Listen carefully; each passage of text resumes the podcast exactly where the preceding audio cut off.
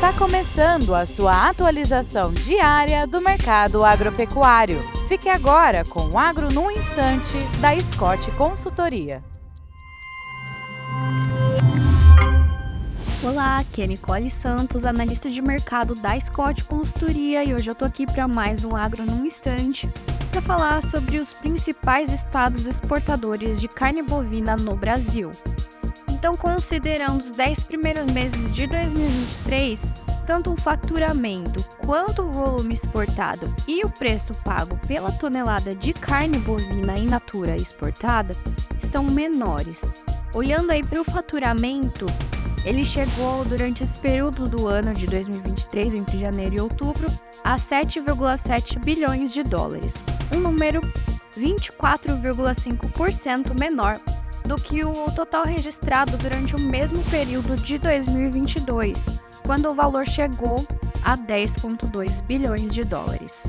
Quando a gente olha, então, para os principais estados exportadores de carne bovina no Brasil, o Mato Grosso vem em primeiro lugar, agora para 2023, tendo exportado até o momento 378,8 mil toneladas.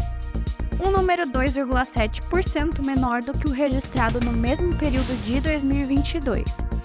Dando sequência aí ao ranking de estados exportadores, em seguida a gente vê São Paulo em segundo lugar, com 321,8 mil toneladas, um valor 14,2% menor, também comparado ao mesmo período de 2022.